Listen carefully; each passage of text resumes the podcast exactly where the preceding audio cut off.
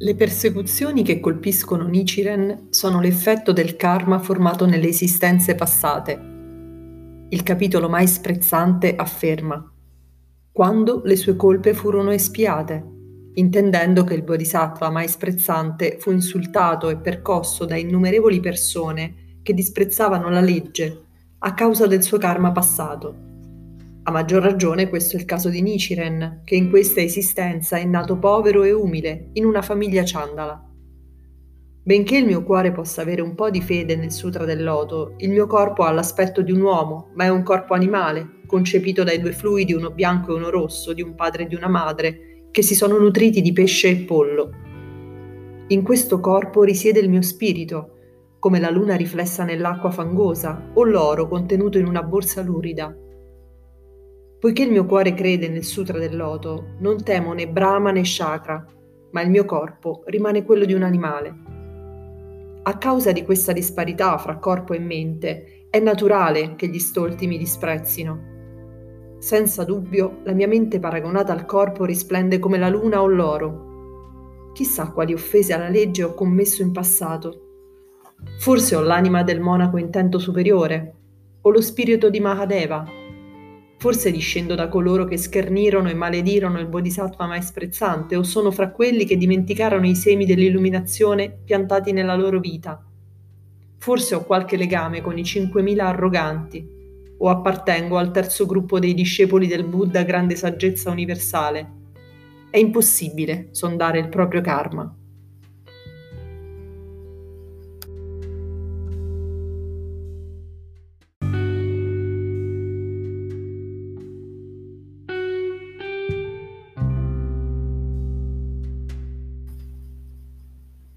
La grande battaglia per la trasformazione del karma dell'umanità. Lettera da Sado è uno scritto che taratta della battaglia comune di maestro e discepolo.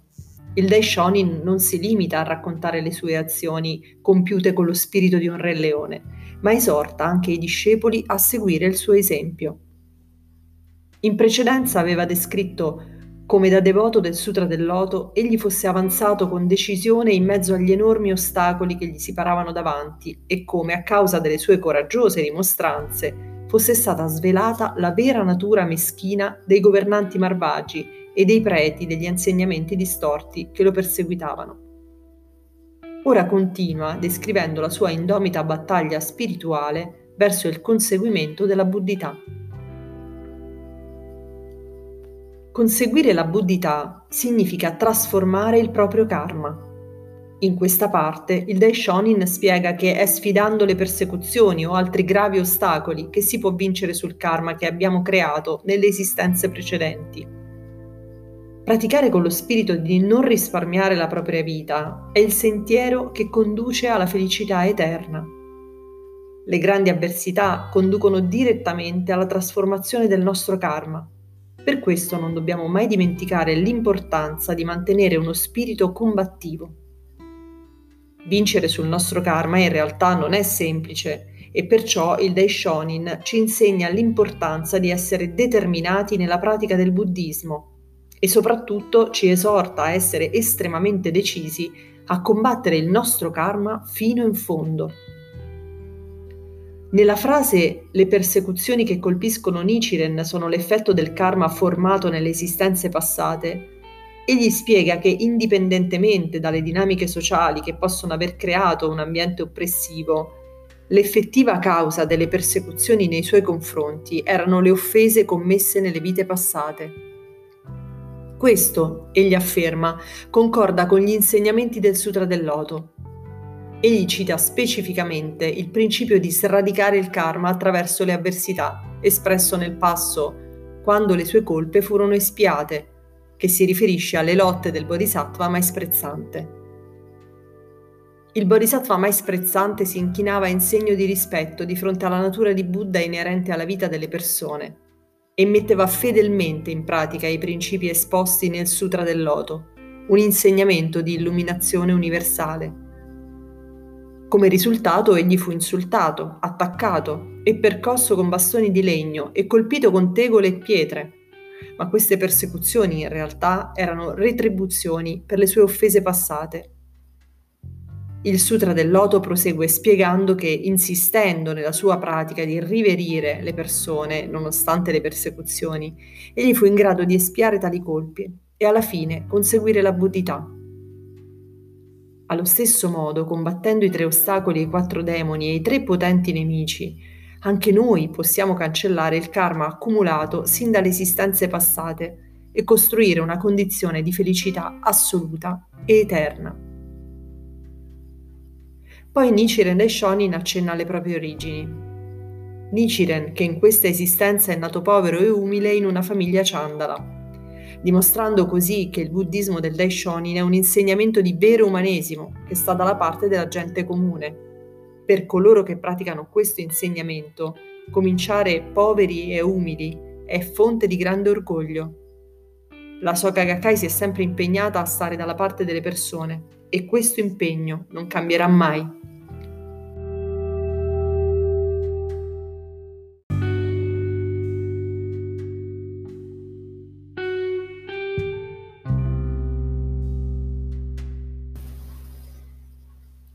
Tornando al testo, il Daishonin sottolinea che il proprio è un corpo animale, ma grazie alla sua fede incrollabile nel Sutra del Loto, il suo spirito risplende di nobiltà ed è colmo di una dignità interiore e di una fiducia così profonda da non temere niente. Egli riconosce che, data l'enorme disparità fra la vile natura animale del suo corpo e l'elevatezza del suo spirito, può essere naturale che egli venga schernito e disprezzato. Inoltre dice che, riflettendo profondamente sulla propria vita, è assai probabile che egli abbia lo stesso tipo di oscurità o ignoranza di coloro che in passato perseguitarono i praticanti buddisti o di quelli che abbandonarono la strada del buddismo, e a questo riguardo esprime una serie di profonde osservazioni. È impossibile sondare il proprio karma, dice, intendendo implicitamente che di certo egli avrà commesso colpe estremamente gravi nelle esistenze passate. Il Daishonin era inflessibile con se stesso e guardava dritta in faccia la vera realtà della propria vita. Fu proprio attraverso la sua rigorosa battaglia spirituale che aprì a tutti gli esseri umani la strada per cambiare il proprio karma. Il Daishonin ha lasciato il mezzo per permettere a tutti gli esseri umani dell'ultimo giorno della legge di bloccare la strada che conduce all'inferno di incessante sofferenza. Le innumerevoli storie dei membri della SGI che sono riusciti a trasformare positivamente la loro vita sono luminose prove concrete di come le persone possano liberarsi del proprio karma grazie alla fede nel buddismo del Daishonin. Senza dubbio, nel futuro la storia narrerà di come questa grande filosofia, unita agli sforzi di uno straordinario gruppo di persone comuni, diede un potente impulso alla trasformazione del karma del genere umano.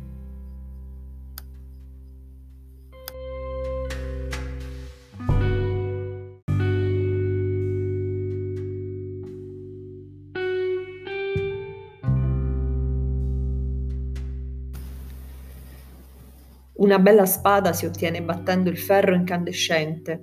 I santi e i saggi sono messi alla prova dagli insulti. Il mio attuale esilio non è dovuto ad alcun crimine mondano. È per permettermi di espiare in questa esistenza le mie gravi offese passate ed essere libero dai 3 cattivi sentieri nell'esistenza futura.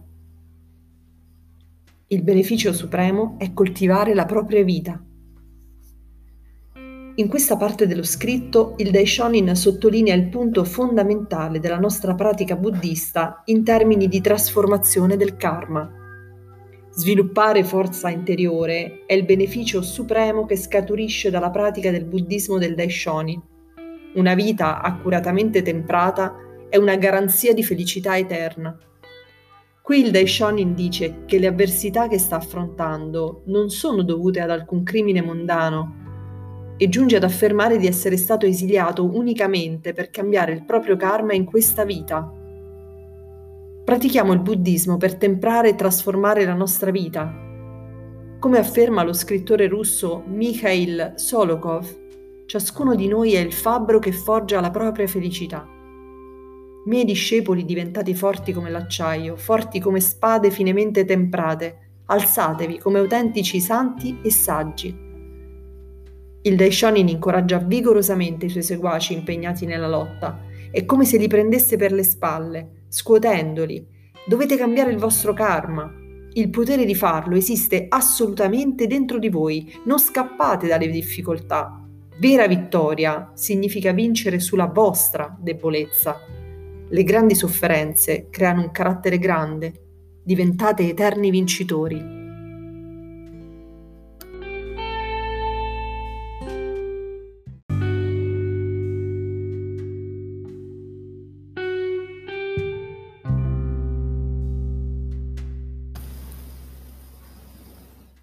Il Sutra del Pari Nirvana afferma: nelle epoche future ci saranno uomini che si faranno monaci, indosseranno la tonaca e fingeranno di studiare i miei insegnamenti, ma essendo pigri e negligenti insulteranno i sutra corretti ed equi. Sappiate che costoro sono i seguaci delle attuali dottrine non buddiste. Chi legge queste parole dovrebbe riflettere a fondo sulla propria pratica. Il Buddha dice che i preti nostri contemporanei che indossano la tonaca, ma sono pigri e negligenti, sono stati discepoli dei 6 maestri non buddisti dei suoi giorni. I seguaci di Honen si fanno chiamare scuola Nembutsu e quelli di Dainichi sono detti scuola Zen. I primi non solo allontanano le persone dal Sutra del Loto dicendo loro di scartarlo, chiuderlo, ignorarlo e abbandonarlo, ma raccomandano anche di recitare soltanto il nome di Amida, un Buddha descritto negli insegnamenti provvisori. I secondi affermano che i veri insegnamenti del Buddha sono stati trasmessi al di fuori dei sutra. Essi deridono il Sutra del Loto, dicendo che è come un dito che indica la luna, o una successione di parole priva di significato. Questi preti devono essere seguaci dei 6 maestri non buddisti, rinati soltanto ora nel mondo del buddismo. Secondo il Sutra del Nirvana, il Buddha emanò un fascio di luce che illuminò i 136 inferni sotterranei e rivelò che non vi era rimasto nemmeno un peccatore, perché grazie al capitolo Durata della vita del Sutra del Loto, tutti avevano conseguito la buddhità. Purtroppo però si scoprì che i cosiddetti Chantica, o persone di incorreggibile miscredenza che avevano offeso l'insegnamento corretto, erano stati trattenuti dai guardiani dell'inferno, ed essi si sono moltiplicati fino a diventare l'attuale popolazione del Giappone. Un paese pervaso dall'offesa alla legge.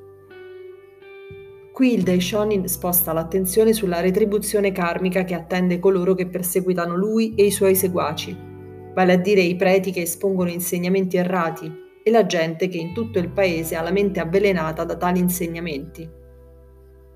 Volendo prendere a prestito le parole del 16° capitolo del Sutra del Loto Durata della Vita, il veleno è penetrato profondamente ed essi hanno perduto il senno. Secondo il Sutra del Parinirvana, i preti corrotti, pigri e negligenti che insulteranno l'insegnamento corretto del Sutra del Loto non sono altro che i discendenti spirituali di coloro che sostenevano dottrine non buddiste e criticavano gli insegnamenti di Shakyamuni mentre questi era in vita. Il Daishonin prosegue rifiutando le posizioni dei vari preti buddisti del suo tempo che denigravano il Sutra del Loto. Ciò che avevano tutti in comune era l'atteggiamento di chi è certo di essere nel giusto e dall'alto della sua superiorità diffonde falsità prive di fondamento riguardo a questo supremo insegnamento, facendo in modo che le persone se ne allontanino per abbracciare invece le dottrine che egli stesso predica. Il Daishonin afferma che questi preti devono essere discepoli dei 6 maestri non buddisti dei tempi di Shakyamuni.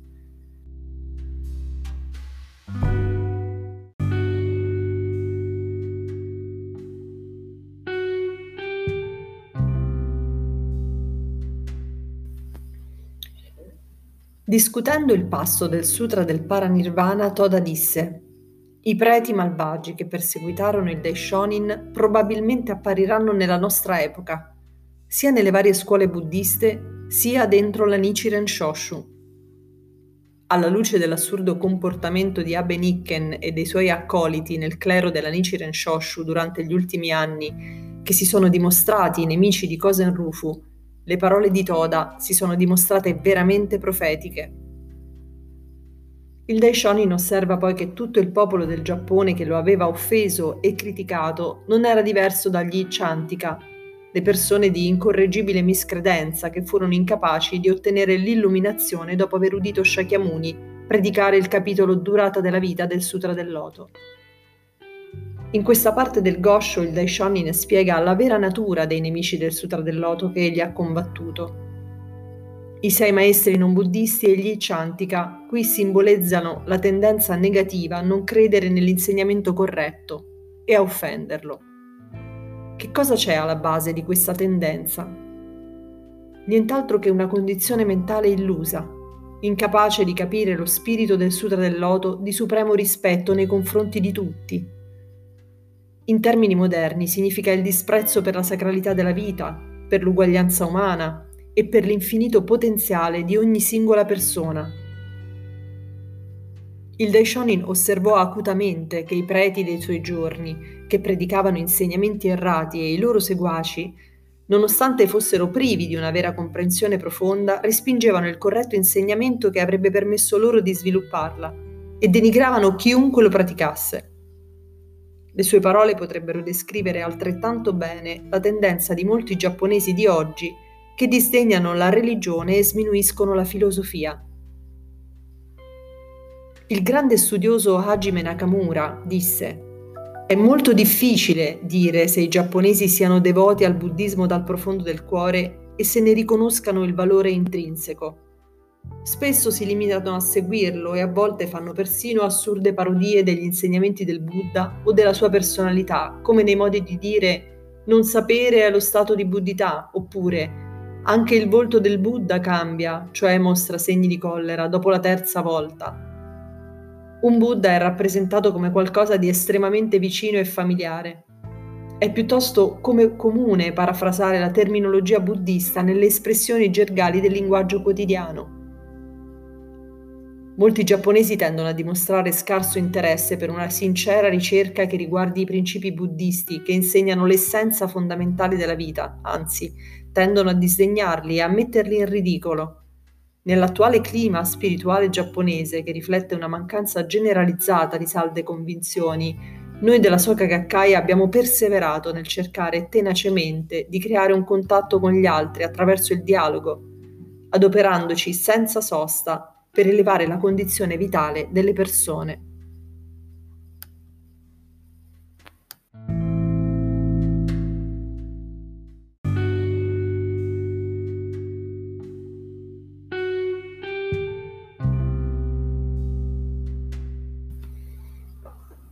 Poiché Nichiren stesso nel passato ha offeso la legge, in questa vita è diventato un prete Nembutsu e per vari anni si è preso gioco di coloro che praticavano il Sutra del Loto, dicendo che non una singola persona ha mai ottenuto l'illuminazione attraverso questo sutra, oppure che neanche una persona su 1000 può essere salvata da esso.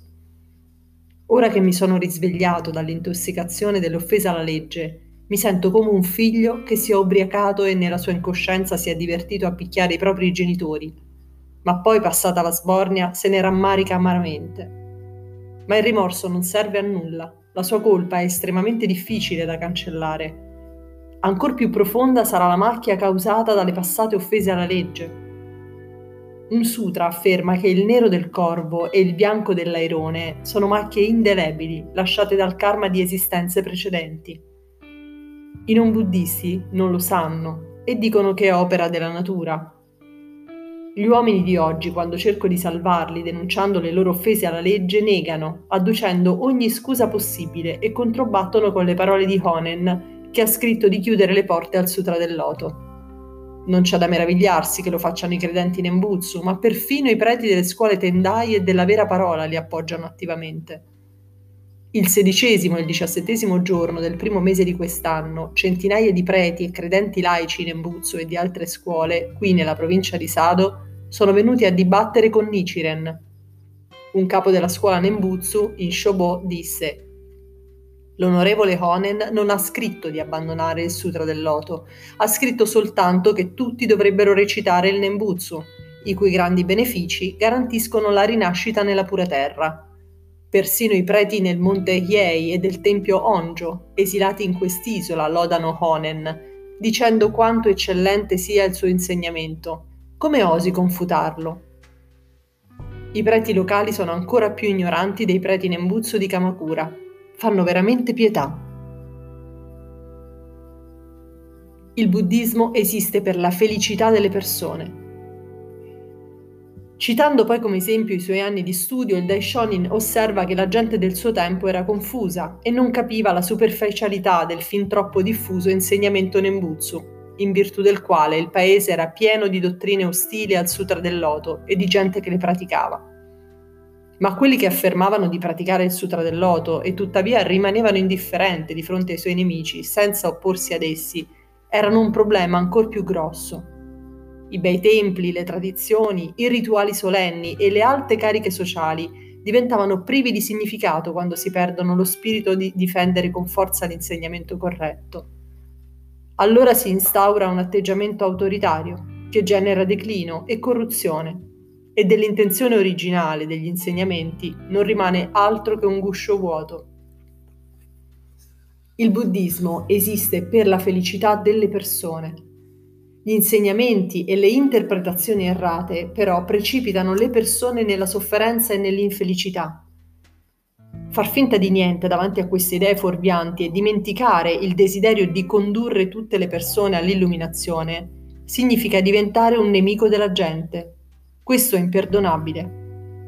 La pratica di Shakubuku di Nichiren Daishonin, cioè refutare l'errore e rivelare la verità, è una lotta per ristabilire l'autentico spirito del buddismo, per far rivivere la vera compassione del Buddha Shakyamuni ed elevare la condizione vitale di tutte le persone. Come scrive il poeta tedesco Heinrich Heine, più una persona è grande, più costituirà un miglior bersaglio per le frecciate derisorie. È difficile tirare frecce a chi ha una corporatura gracile. Attraverso il suo esempio di vita, che non si fece intimorire da ogni sorta di persecuzione o critica, il Daishonin insegnò la via fondamentale per cambiare il karma e conseguire la buddhità. L'aspirazione del Daishonin è che i suoi discepoli si alzino e conseguano una vittoria basata sulla fede come Nichiren, o con la stessa mente di Nichiren. Noi della Soka Gakkai stiamo portando avanti questa brillante tradizione di maestro e discepolo. Adesso, nel XXI secolo, la Soka Gakkai risplende come il pilastro del Giappone, come gli occhi del mondo e come il grande vascello dell'umanità. Fino a quando lo spirito di maestro e discepolo del buddismo di Nichiren, che si è rinsaldato in quest'epoca attraverso le altruistiche battaglie dei primi 3 presidenti, Makiguchi, Toda e me, verrà conservato, la Soka Gakkai prospererà. Vorrei che specialmente i membri della divisione giovani, che sono i nostri successori, imprimessero profondamente nei loro cuori questa formula per la vittoria del movimento di Kosen Rufu.